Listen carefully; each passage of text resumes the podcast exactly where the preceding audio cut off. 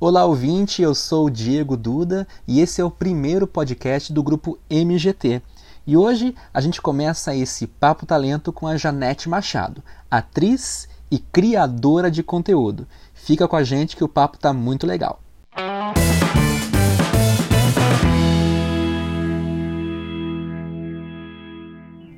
Janete, primeiramente, muito obrigado pelo, pela, por aceitar o convite aqui de participar da primeira gravação do nosso podcast, né, estreando o podcast do Grupo MGT e o nosso Papo Talento. Seja muito bem-vinda. Obrigada, Diego. Fico muito feliz também por ter sido convidada.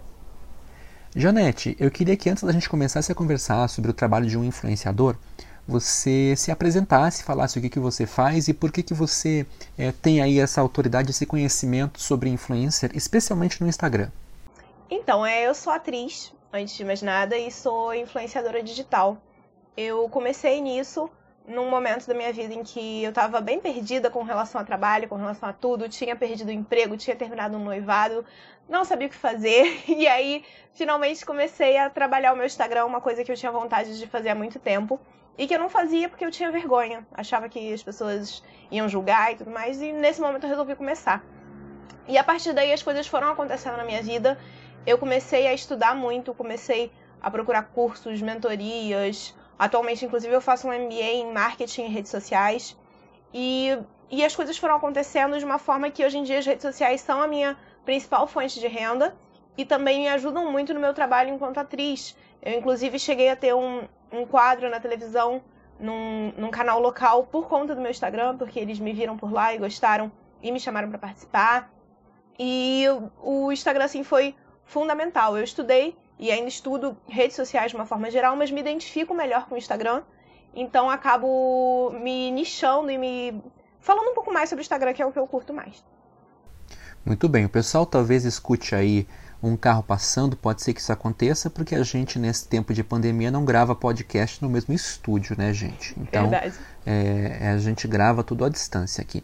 Antes de eu chegar um pouquinho, Janete, no trabalho seu no Instagram especificamente, a gente falar um pouquinho mais sobre essa rede social, é, uma coisa que você conversou comigo um pouco antes da gente fazer essa entrevista é a gente falar o que é o trabalho de um influencer, uhum. né? Porque muita gente é, é, confunde o trabalho de influencer. Eu acho que o trabalho de influencer é a nova mina de ouro é, do, do, trabalho artístico. Fala pra gente, o que é esse trabalho de um influencer ou de um influenciador? Eu acho que na realidade, é, mais do que querer ser um influenciador, o que você tem que querer é ser um criador de conteúdo. Ser um influenciador é uma consequência. É, as pessoas vão, vão confiar em você, vão gostar do seu trabalho e a partir daí você vai influenciar elas. Mas isso não acontece do nada. Para isso você tem que gerar conteúdo e conteúdo de valor para essas pessoas. Uma, um artista que já é conhecido da grande mídia, sei lá, um ator da televisão, um apresentador, ele vai influenciar nas redes sociais sem precisar gerar um conteúdo de tanto valor, porque as pessoas já confiam nele, já gostam do trabalho dele na televisão, no rádio, em outras mídias.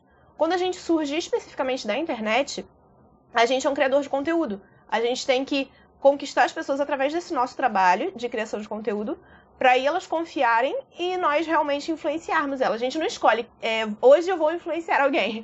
Isso é uma consequência de, do seu trabalho enquanto criador de conteúdo. E assim, é um trabalho. É um trabalho muito novo, muito recente, mas é um trabalho. Não é uma coisa que eu vou postar uma selfiezinha minha hoje, aí daqui a uma semana eu vou postar um meu look do dia e receber várias coisas de graça e dinheiro e agora eu vou ficar muito rico e famoso. Não é assim que as coisas acontecem, como qualquer trabalho. Ainda mais esse tra é, trabalho artístico, trabalhos que são mais recentes também, que as pessoas ainda não, não veem efetivamente como um trabalho. As pessoas, por ser uma coisa divertida, uma coisa legal, as pessoas às vezes acham que não é uma profissão.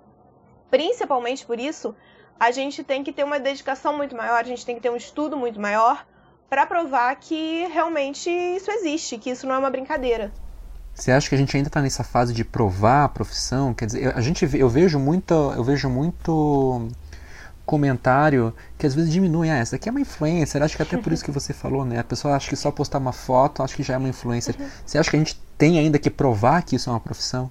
Eu vi esses dias que tem um estudo que 70, acho que 70%, se eu não me engano, é uma porcentagem muito alta dos brasileiros que têm Instagram colocam na bio digital influencer.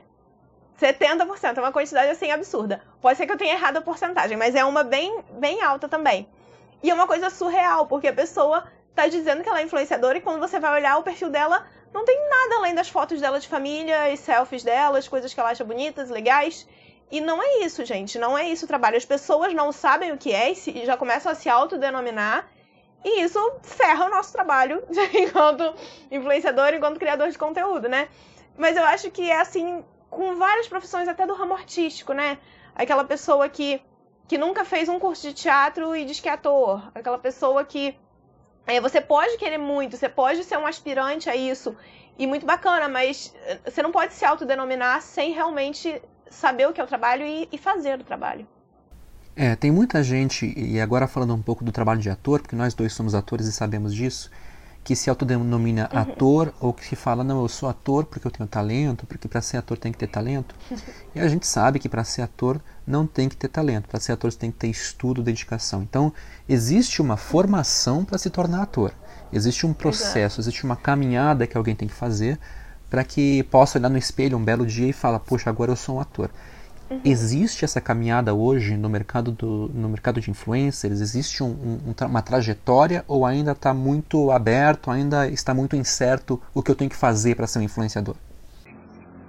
É, na verdade, não existe uma coisa oficial do tipo, eu preciso ter um registro, eu preciso é, fazer uma faculdade, fazer um curso profissionalizante. Não tem muito isso. É, mas a gente precisa saber de muitas coisas. A gente precisa realmente estudar a fundo tanto a questão de marketing de conteúdo, como a questão de é, também de, de edição, captação de vídeo, captação de imagem, de áudio, criatividade. É um trabalho que é muito amplo. Exatamente por ser criação de conteúdo, o que é conteúdo? Tudo pode ser um conteúdo, contanto que você saiba executá-lo. Então, eu vejo também muito que às vezes rola uma coisa de, de curso de influenciador e tudo, que fala muito sobre enquadramento, sobre imagem, sobre como gravar. Isso é muito bacana. Mas isso sozinho não ajuda a pessoa a ser realmente um criador de conteúdo, a ter uma comunidade engajada, a ter seguidores, a, enfim, a realmente conseguir se firmar nesse mercado. Ela cria conteúdos esteticamente bonitos, mas é só isso, ela não cria uma audiência. Isso vira no máximo um curso de videomaker uhum. ou, de, uhum. ou de fotógrafo de alguma forma, né? Exatamente. técnica. Exatamente. Uhum. Obviamente, enquanto influenciadores, a gente tem que ter uma gama de conhecimentos, porque é, a gente, normalmente a gente começa sozinho. Depois de um tempo a gente pode ter uma editora, a gente pode ter um assessor, a gente pode ter várias coisas. Mas na maioria das vezes, o influenciador ele começa sozinho, ele é um empreendedor. Ele é um empreendedor e ele precisa se ver como uma marca e como um empreendedor para poder fazer as coisas. Você não abre uma empresa do nada sem estudar nada, sem entender de nada. Ah, quero criar uma empresa e cria. Você é, você estuda, você procura subsídio. Depois de um tempo, quando você já tem um certo capital para poder fazer isso, você amplia uh, a grade de funcionários. É a mesma coisa com relação a influenciador. Ou seja, entender-se como uma marca, né? Entender que o que você vai fazer.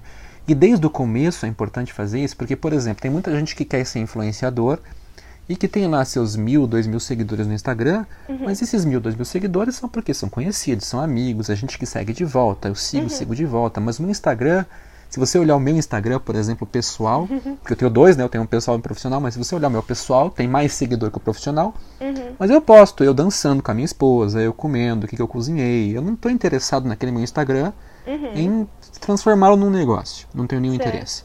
Se eu quiser transformar no meu Instagram num negócio, ou começar a levar a sério, é melhor eu começar do zero um novo Instagram ou eu já posso começar com esse pessoal que eu tenho? Não, você pode começar com esse pessoal, desde que não sejam seguidores fantasmas. Se são os seus amigos, você pode influenciar os seus amigos também. Você não precisa influenciar só uma pessoa que está lá do outro lado do mundo e não te conhece. É, você pode influenciar. Normalmente, inclusive, a gente começa influenciando as pessoas próximas. É, a gente está falando de influência digital, mas normalmente existem pessoas que por si só são influenciadoras, sabe? É, eu tenho um amigo que diz que a avó dele é uma influenciadora, porque ela, ela compra um produto novo de cozinha, chama as senhorinhas todas, compartilha, todo mundo vai lá e compra aquele produto novo de cozinha que ela testou. Maravilhosa, uma vendedora.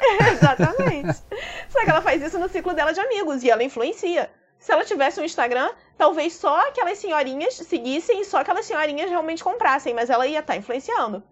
Só que se a gente tem seguidores fantasmas de segue de volta, essas coisas que não estão interessados realmente no nosso conteúdo, o que vai acontecer é que eles vão ver o que a gente está publicando e eles vão simplesmente passar e, e, e, não vão curtir, não vão é, comentar, não vão engajar de nenhuma forma, e o Instagram vai, vai, vai te penalizar, entre aspas, prejudicando o seu engajamento.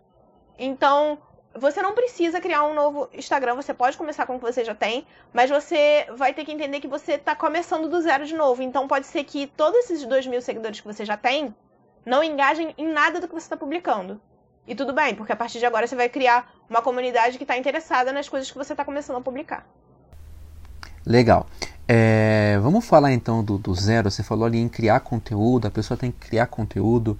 Como é que eu sei que conteúdo eu vou criar? Como é que eu decido isso?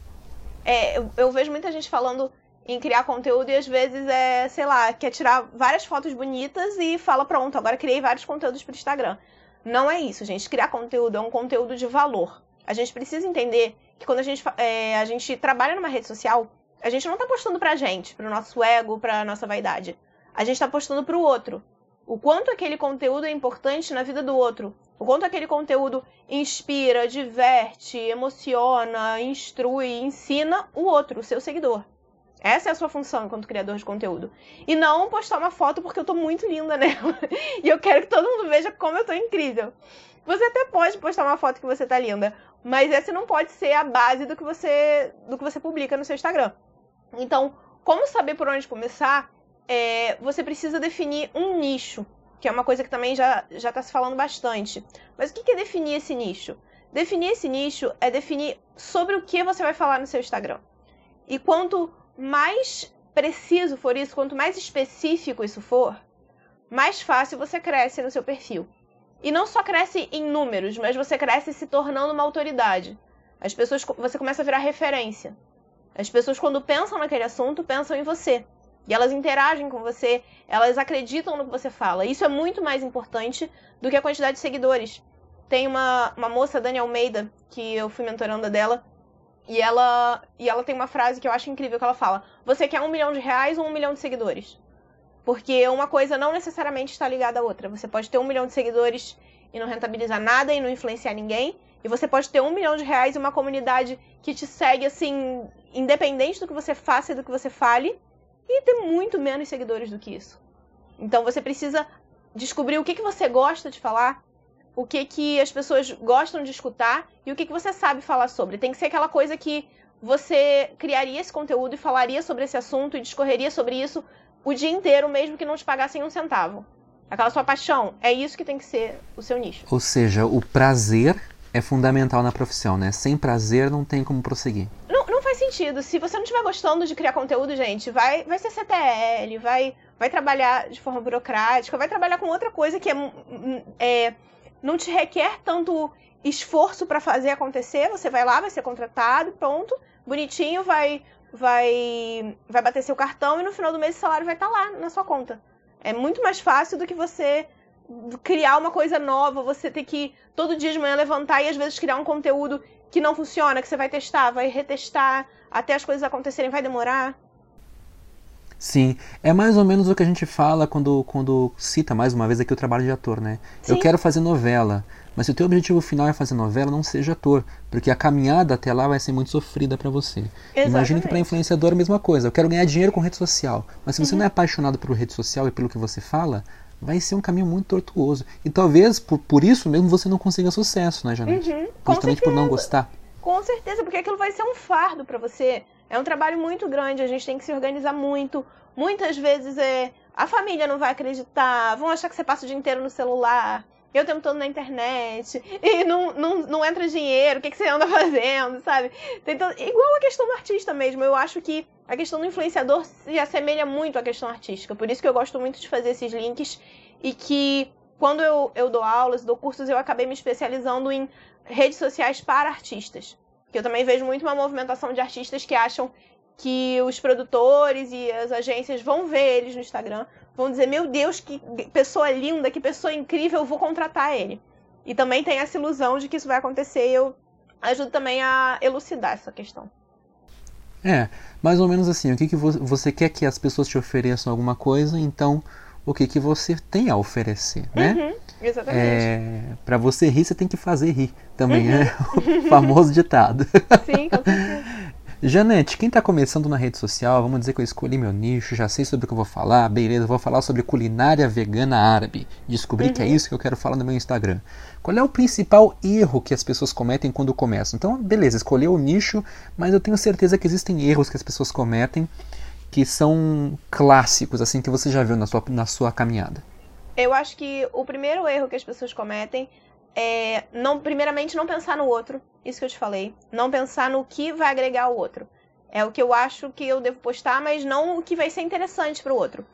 Postar uma coisa que você acha facilmente no Google, que você encontra esse conteúdo com muita facilidade. Então esse conteúdo não é tão de valor assim.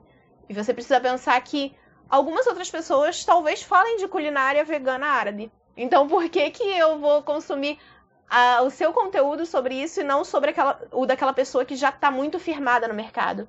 Você precisa ter um diferencial. Se eu jogar no Google uh, prato árabe vegano e eu, o primeiro prato que eu achar é o que você ensinou, o seu conteúdo não é de muito valor. Porque eu acho isso com muita facilidade. Então esse é um erro bem clássico. É um erro clássico também as pessoas não, não conseguirem é, manter uma constância. Mais que uma frequência de postagem, do tipo a frequência ideal de postagem, você precisa manter a sua frequência. É melhor você postar uma vez por semana rigorosamente do que uma semana você postar cinco vezes, na outra uma, na próxima mais duas, aí na outra não posto nada, porque você não cria é, você não cria essa coisa da temporalidade na cabeça dos seus seguidores e você também prejudica o algoritmo do Instagram. Uhum. Então, é, existe horário também? Quantidade de postagem? Você falou aí de quantidade. Existe horário para postar? Quantidade de postagem por dia? Então, é, o horário para postar, ele é muito particular. Existe uma coisa tipo, ah, os melhores horários são as 6 horas, eu não sei o quê. Isso depende muito do público. Você precisa saber para quem você tá falando. Se você tá falando para todo mundo, você não tá falando para ninguém. Então, assim, se eu sou uma blogueira fitness, então provavelmente o meu público ele acorda um pouco mais cedo. É aquela pessoa que acorda às 5 horas da manhã pra ir malhar e depois é que vai pro trabalho, sabe? Então, se eu posto algo às 6 da manhã, provavelmente eu vou ter visualizações. Mas se eu sou, sei lá, uma blogueira sobre festas, provavelmente às 6 da manhã ninguém tá visualizando o que eu posto. Então você precisa conhecer o seu público e analisar as suas métricas. No Instagram, você tem essa, essa opção, né, essa aba que mostra quais horários os seus seguidores estão mais ativos, quais dias eles estão mais ativos, e com isso você consegue se programar e agendar suas postagens na melhor hora.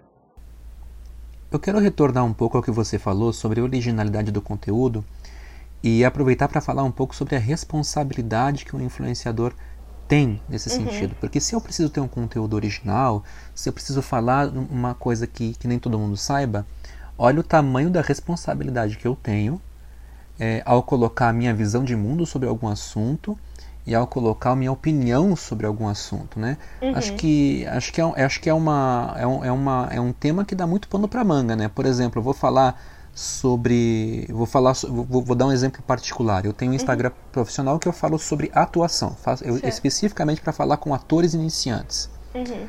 É, eu sei que eu falo ali muito da minha opinião, mas eu tenho uma trajetória de 20 anos que eu posso falar sobre isso. Claro. Então, às vezes, eu posso abrir espaço. É, e, a responsabilidade que uma pessoa, às vezes, tem de não dominar tanto um assunto e acabar é, uhum. é, falando bobagem, né? Eu acho que isso também entra muito na questão do para quem você está falando. É, se eu fiz, uh, sei lá, três cursos livres de teatro, eu sei mais do que alguém que nunca fez um curso livre. Então, mas eu não sei mais do que alguém que está há 20 anos na carreira e já, já se formou, já fez um profissionalizante, uma faculdade, enfim. Então, se eu falo para esse público que nunca fez teatro, eu tenho algo a acrescentar para ele. Mas se eu quero falar para um outro público, isso não vai rolar. Então, acho que tudo é você também saber para quem você está falando e não querer ir numa alçada que não é a sua. Eu não, eu não, se eu sou um professor de física, eu não vou dar essa aula de física para as crianças do jardim de infância. É, o, e o professor que dá aula para as crianças do jardim de infância de matemática, talvez ele não saiba de física. E tudo bem, porque ele se propõe a falar de matemática para crianças do jardim de infância. Ele não vai, no meio disso, resolver dar uma aula de física. Então eu acho que, que passa muito por isso. para você. É, se você sabe mais do que alguém, esse, isso que você sabe, você pode passar para essa pessoa. Mas você não vai querer ir além disso. Você não vai querer dar um conhecimento que você não tem. Sim, é o famoso, se não vira o famoso charlatão, né, uhum. Janete? E isso é muito fácil de ser descoberto na internet. Isso, em dois minutos, você, você percebe se a pessoa realmente sabe daquilo, até enquanto ela fala. É, é muito difícil alguém ser bom ator o suficiente para falar de um, de um conteúdo que não entende nada e permanecer assim, parecendo que, que, que entende. Se, se, ele conseguir isso, ele já tem um ponto positivo. Pelo menos ator ele já pode ser, né? Ele já pode ser um influenciador sobre como contar uma boa mentira. Pelo menos pode ser isso. A rede social. A gente percebe quando a pessoa não, não tem conhecimento a fundo daquele assunto. Quando ela tá.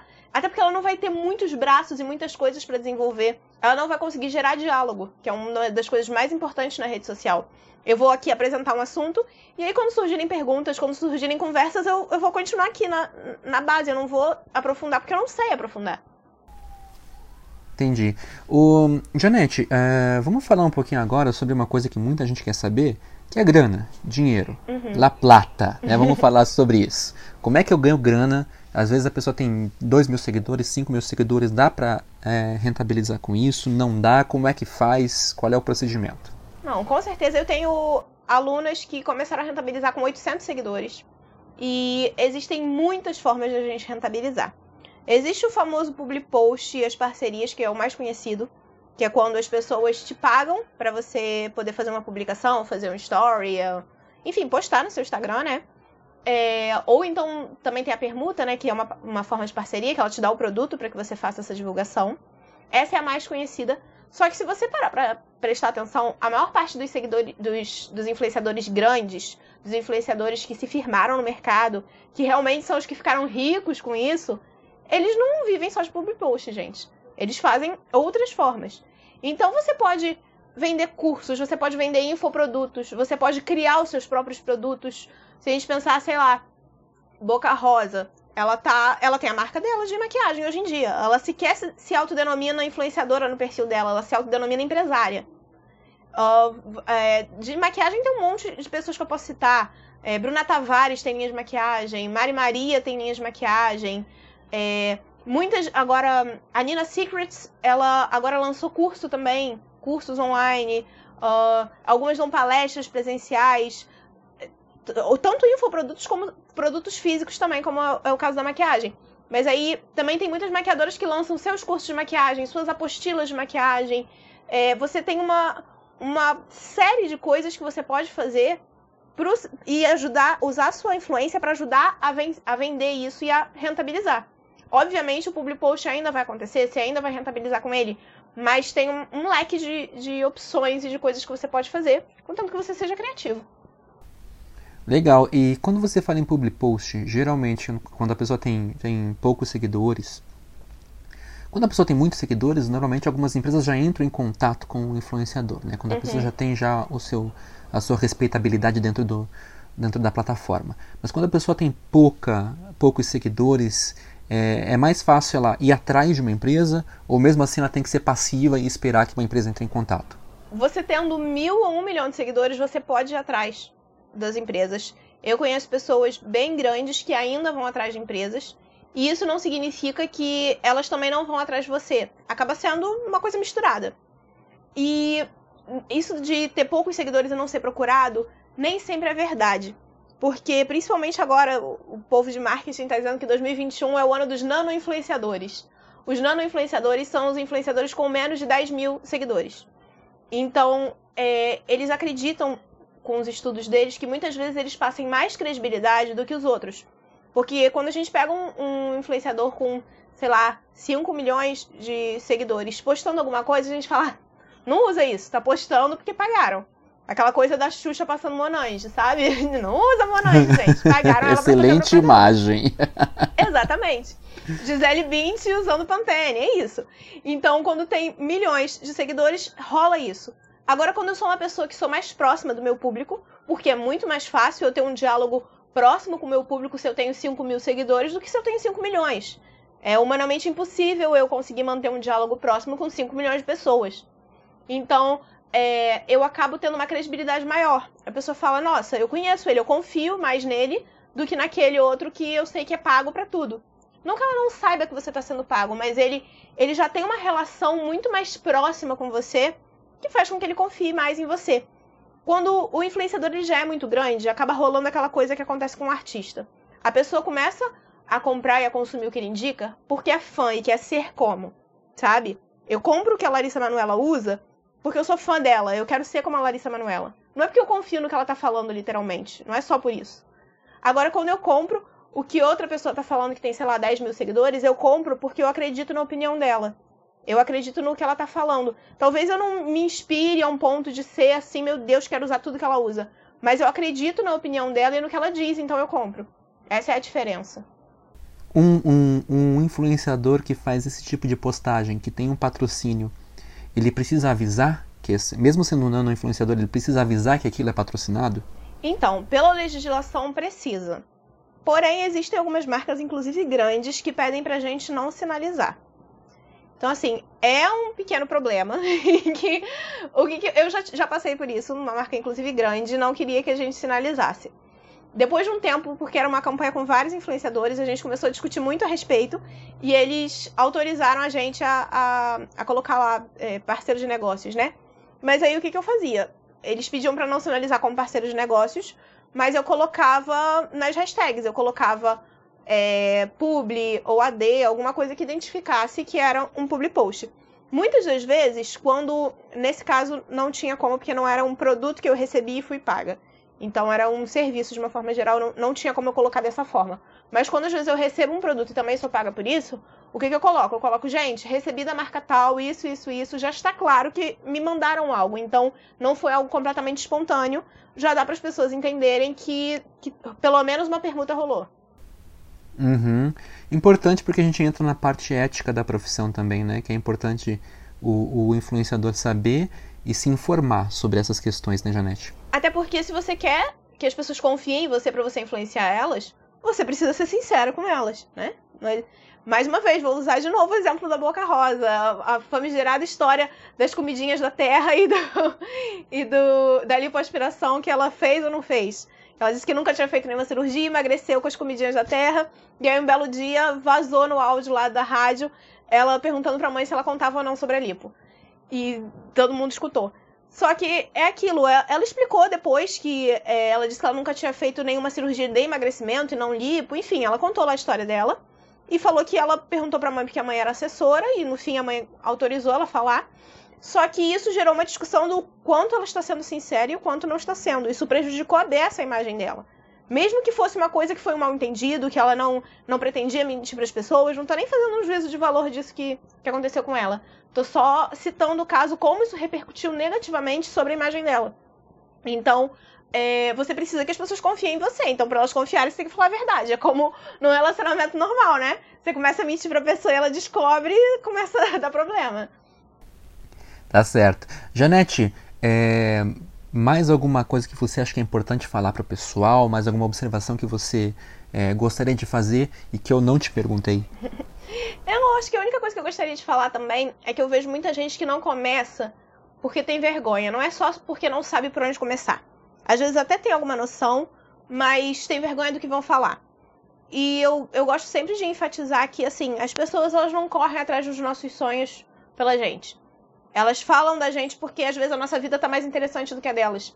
E principalmente na galera mais nova e na galera adolescente que tem vontade de seguir esse caminho, segue, esquece os outros. Quando você começar a ganhar dinheiro, quando você começar a ganhar visibilidade, todas essas pessoas que debocharam ou que fizeram alguma coisa vão voltar atrás, vão dizer que não era bem assim, vão mostrar que era brincadeira. A gente tem muitos exemplos, eu vou até citar aqui o exemplo da Vivi Vanderlei, que é uma influenciadora adolescente e ela diz que ela sofria bullying absurdamente na escola quando ela começou. A menina hoje em dia tem mais de 5 milhões de seguidores, uh, tanto no Instagram quanto no TikTok. E ela dizia que ela ia para casa aos prontos porque as pessoas zoavam ela porque ela estava criando conteúdo na internet e não tinha seguidor. Todas as pessoas que você admira, que você gosta, elas tiveram que começar de algum ponto, elas tiveram que começar de um zero. Mesmo que você admire alguém que teve uma, uma visibilidade primeiro em outra mídia para depois ir para a internet, antes de ter a visibilidade nessa mídia, ela começou do zero, ela começou de alguma coisa.